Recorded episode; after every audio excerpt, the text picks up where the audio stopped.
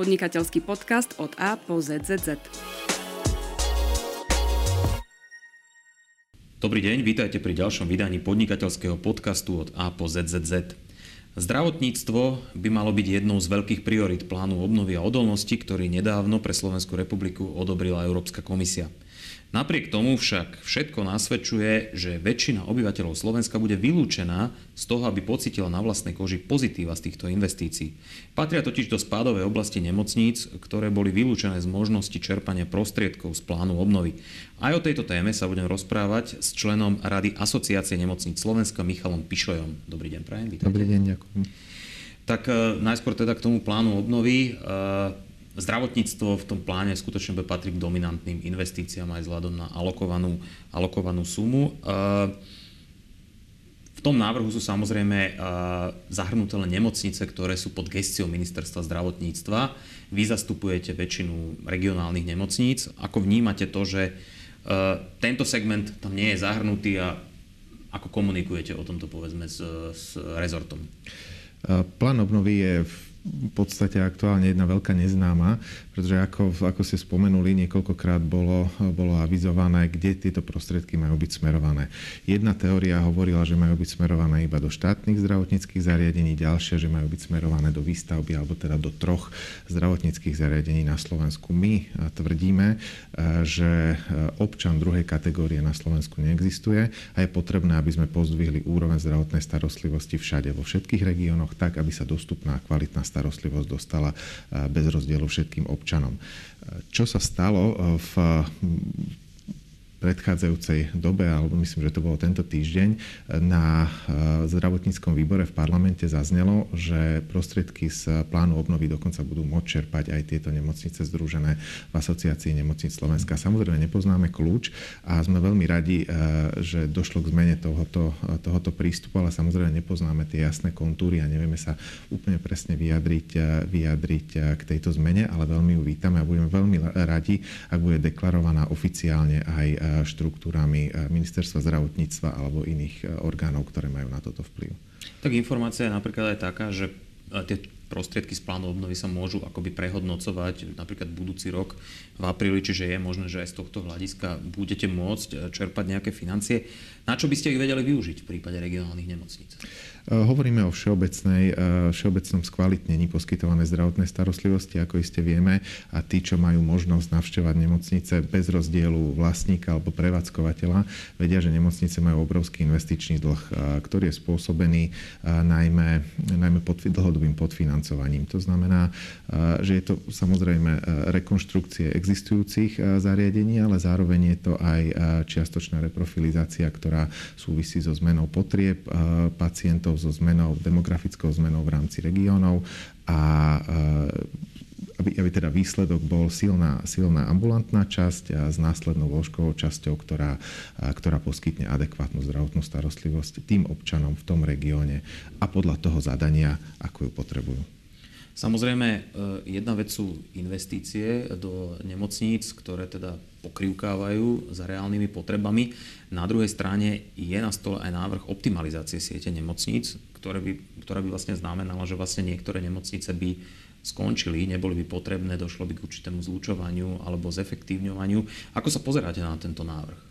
Tento návrh je, dá sa povedať, e, informačne v plienkach, pretože my ako asociácia nemocníc, ako jeden z veľkých e, hráčov na trhu máme veľmi málo informácií o, konkrétnych, konkrétnych smeroch a konkrétnych výsledkoch optimalizácie siete nemocníc, tak ako je prezentovaný doteraz. A s tými informáciami v čase a priestore, ktoré máme doteraz, sme nutení zásadne nesúhlasiť s prezentovaným návrhom, pretože myslíme si, že je postavený na nie relevantných dátach, na milných dátach a skutočne neprinesie ten želaný efekt eh, zefektívňovania a skvalitnenia zdravotnej starostlivosti. Samozrejme, ANS si uvedomuje eh, potrebu eh, určitej formy reprofilizácie, reštrukturalizácie a potrebných zmien, ktoré ale je nutné brať ruka v ruke nemocničný sektor a ambulantný sektor. Tieto dva, dva sektory nevedia fungovať oddelenie A myslíme si, že tento návrh, tak ako je na stole, neprinesie, neprinesie, neprinesie želaný efekt. Je tam, máme veľa, veľa výhrad, ktoré sú založené na reálnych faktoch. Jedným z nich je, že na kvázi nejakom uniknutom zozname sa nachádzajú aj nemocnice, ktoré, ktoré sú zaradené v sieti urgentných zdravotníckých zariadení v rámci Slovenskej republiky. Tieto v poslednej IROB výzve čerpali cca 62 miliónov eur. To znamená, že boli jasne stanovené nariadením vlády a ministerstvom zdravotníctva ako nemocnice, ktoré majú poskytovať urgentnú zdravotnú starostlivosť vyčerpali, vyčerpali, eh, vyčerpali eurofondy cca v hodnote 62 miliónov eur a teraz sa ocitli na zozname, kde majú byť v kategórii 5, čo znamená následná zdravotná starostlivosť. Čiže hovoríme o, o, o zmarenej investícii, a hovoríme o, o možno, možno nepochopení toho, čo sa udialo v predchádzajúcich rokoch, keďže tieto nemocnice sa začali profilovať na základe týchto prostriedkov úplne inak. Takže takýchto výhrad je, takýchto výhrad je niekoľko. Veľmi radi by sme boli, alebo teda požadujeme, aby asociácia nemocníc bola e, prizvaná k adekvátnym rokovaniam, tak aby sme sa my ako poskytovatelia e, vedeli, e, vedeli k tejto téme relevantne vyjadriť. Je nevyhnutné podotknúť, že asociácia nemocníc Slovenska spáduje cca 3 milióny obyvateľov potenciálnych pacientov, zamestnáva cca 30 tisíc zamestnancov a združuje sa v nej 78 zdravotníckých zariadení po celom Slovensku. Vy ste ale naznačili, že určitá optimalizácia siete nemocníc asi je aj žiaduca. Ako by mala uh, možno vyzerať podľa vašich predstav? Musíme začať silnou ambulantnou sférou, pretože len silná ambulantná sféra dokáže, dokáže pokryť regionálne potreby a následne, následne vieme využívať lôžkovú alebo táto nemocničnú kapacitu. Bez fungujúcej ambulantnej sféry v podstate nemocnica supluje, supluje ambulantnú časť, čo je aktuálne veľkým problémom. Vieme si predstaviť pri revízii dojazdových vzdialeností, že niektoré E, nemocnice e, menšieho charakteru alebo tie, ktoré sú skutočne, e, skutočne v, pri veľkej hustote na určitý počet obyvateľov by mohli byť reprofilizované, ale musí to byť robené jasne a systematicky, postupne a v nadväznosti na ambulantnú sféru. Do akej miery môže na takúto optimalizáciu e, pôsobiť aj iný trend, e, ktorý na Slovensku badáme a to je povedzme nedostatok e, zdravotníckého personálu, nielen lekárov, ale aj zdravotných sestier a napríklad aj pomerne vysoký vek alebo vysoký priemerný vek mnohých lekárov. Do akej miery môže toto ovplyvniť tú optimalizáciu a čo s tým? Čo s tým robiť ako do budúcnosti? Toto je jeden z dôvodov, prečo hovoríme, že optimalizácia je nevyhnutná, pretože nebavíme sa len o financiách a, a finančnom faktore celej tejto zmeny. Táto zmena by nemala byť e, o financiách, ale práve mala byť e, o kvalite dostupnosti pre pacienta a zároveň aj vyriešení, čiastočnom vyriešení e, personálnej otázky.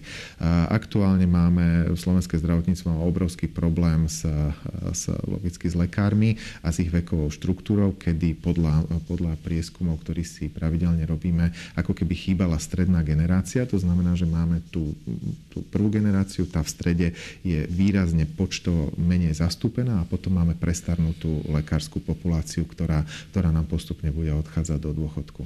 Ďalší veľký problém, ďalším veľkým problémom sú sestry, alebo teda e, stredný a nižší e, ošetrovateľský personál. Tam badáme problém najmä s e, ich neprísunom do systému. To znamená, že každoročne do systému prichádza veľmi málo, veľmi málo absolventov a veľa, veľa odchádza či už do dôchodku alebo mení, mení profesiu. Celý tento problém zrýchlil COVID, kedy pri po dá sa povedať, že za posledných 100 rokov to bola možno, možno najväčšia, najväčšia záťaž, najväčšia pandémia v rámci, v rámci Slovenska a to spôsobilo iné možno chápanie toho svojho poslania a veľa, veľa zdravotníkov sa rozhodlo zmeniť profesiu. Čo je zásadný problém, je potrebná reforma vzdelania, alebo teda vzdelávania v zdravotníctve, kedy my sami si možno prehnanými požiadavkami, pre, prehnanými požiadavkami demotivujeme, demotivujeme záujemcov vôbec vstúpiť do zdravotníckého ako takého, do systému vzdelávania, zdravotníckého vzdelávania ako takého. Uvediem príklad, príklad sanitár, čo je v podstate tá najbežnejšia profesia. U nás sa vyžaduje, myslím, dvojročné dvojročná, dvojročné absolvovanie školy, pričom v Čechách je potrebný len trojmesačný rekvalifikačný kurz. Čiže toto sú tie, tie malé čriepky, ktoré, ktoré umožnia, alebo teda znížia bariéry vstupu, vstupu potenciálnych uchádzačov do zdravotníckých profesí. Čo by som ešte podotkol je e, ďalšie bariéry vstupu e, zahraničných pracovníkov, najmä z Ukrajiny, kedy sme opäť výrazne neatraktívni voči Českej republike. A toto je tiež jeden z dôvodov, prečo, prečo sa nám nedarí, e, nedarí naplniť stavy tak, ako by sme potrebovali. No, v podstate, keď sa nad tým zamyslíme, tak čo potrebujeme je o kúsok byť atraktívnejší ako je Česká republika, keďže podstate dá sa konštatovať, e, že už ne, e, nedochádza k tak veľkému roztváraniu platových nožníc medzi Slovenskou a Českou republikou, že dá sa povedať, že tento problém je viac menej e, nechcem povedať, že vyriešený, ale nie je problémom číslo jedna. Problémom číslo jedna je zatraktívnenie, zatraktívnenie prostredia na Slovensku a byť atraktívnejší ako Česká republika, keďže vieme, že bariéry vstupu Slovákov na český trh sú prakticky nulové. Zrejme tam ide aj o kvalitu a modernizáciu toho ich pracovného prostredia, teda nemocníc a znova sa dostávame k tomu, že povedzme aj v tom pláne obnovy mal byť peniaze práve na to, aby sa buď tie nemocnice zrekonštruovali alebo stavali nové. Predpokladám, že asi toto je tiež jeden z tých dôvodov. Určite, to, určite pracovné prostredie zohráva veľkú rolu. Je to samozrejme úroveň medicíny a zároveň teda aj pracovné prostredie.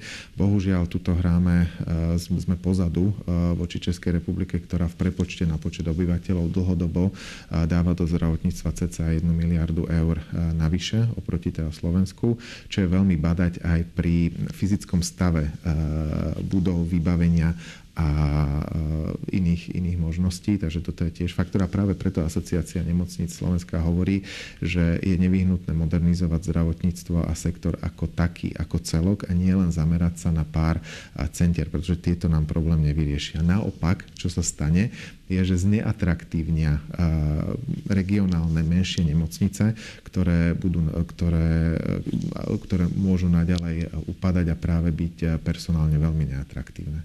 Máme, máme za sebou druhú vlnu e, pandémie ochorenia COVID-19. Bola to taká mimoriadne zaťažkávajúca skúška aj pre slovenské zdravotníctvo. Ako z toho vyšli slovenské nemocnice? Slovenské nemocnice z toho vyšli, myslím si, že posilnené. A napriek tomu, v akom stave, a dúbem priamy, v akom stave sa niektoré zdravotnícke zariadenia nachádzajú, či už, či už fyzicky alebo, alebo personálne, je zázrak, že sa, že sa podarilo z covidu vyviaznuť s tak, tak malými stratami. Ja som presvedčený o tom, že práve entuziasmom a zanietením zdravotníkov sa toto všetko podarilo a odnesli sme si z toho jednu veľkú lekciu. Vieme, čo sme urobili zle, vieme, čo bolo zle koordinované a veríme, verím, že, verím, že pri tretej vlne, o ktorej sa aktuálne hovorí, sa z týchto, z týchto problémov poučíme, budeme systematickejší a budeme, budeme veci plánovať a systematicky robiť tak, aby sme za pochodu boli schopní reagovať. To znamená, že dá sa povedať, že na tú potenciálnu tretiu vlnu sú nemocnice pripravené? Alebo teda ťa... očakávate, že môže sa zopakovať podobný scenár ako pri tej druhej vlne? Verím, že nie, pretože už aj preočkovanosť dosiahla určité, určité percento. To znamená, že ten nápor na zdravotnícke zariadenie by nemusel byť tak veľký. Avšak tu sa opäť vrátim, vrátim k stratifikácii.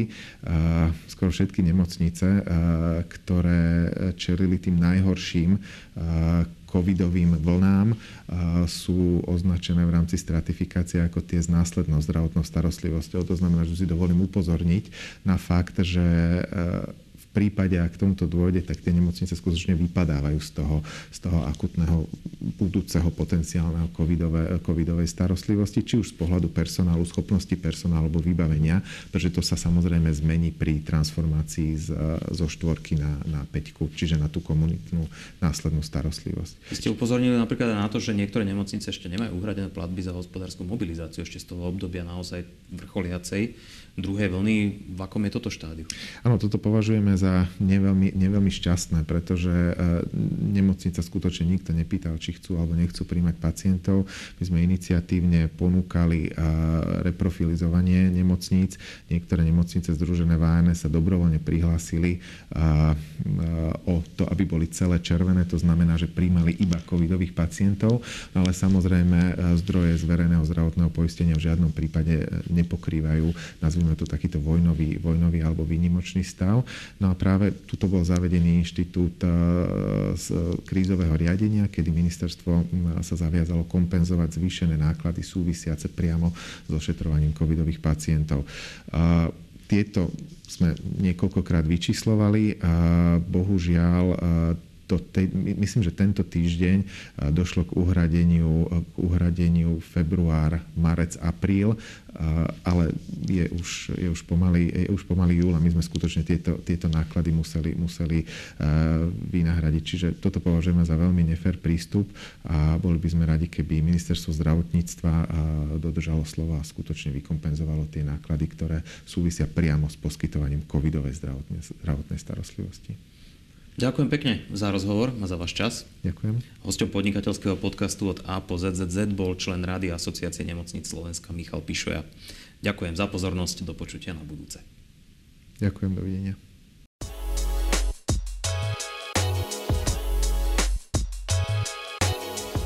Podnikateľský podcast od A po ZZZ.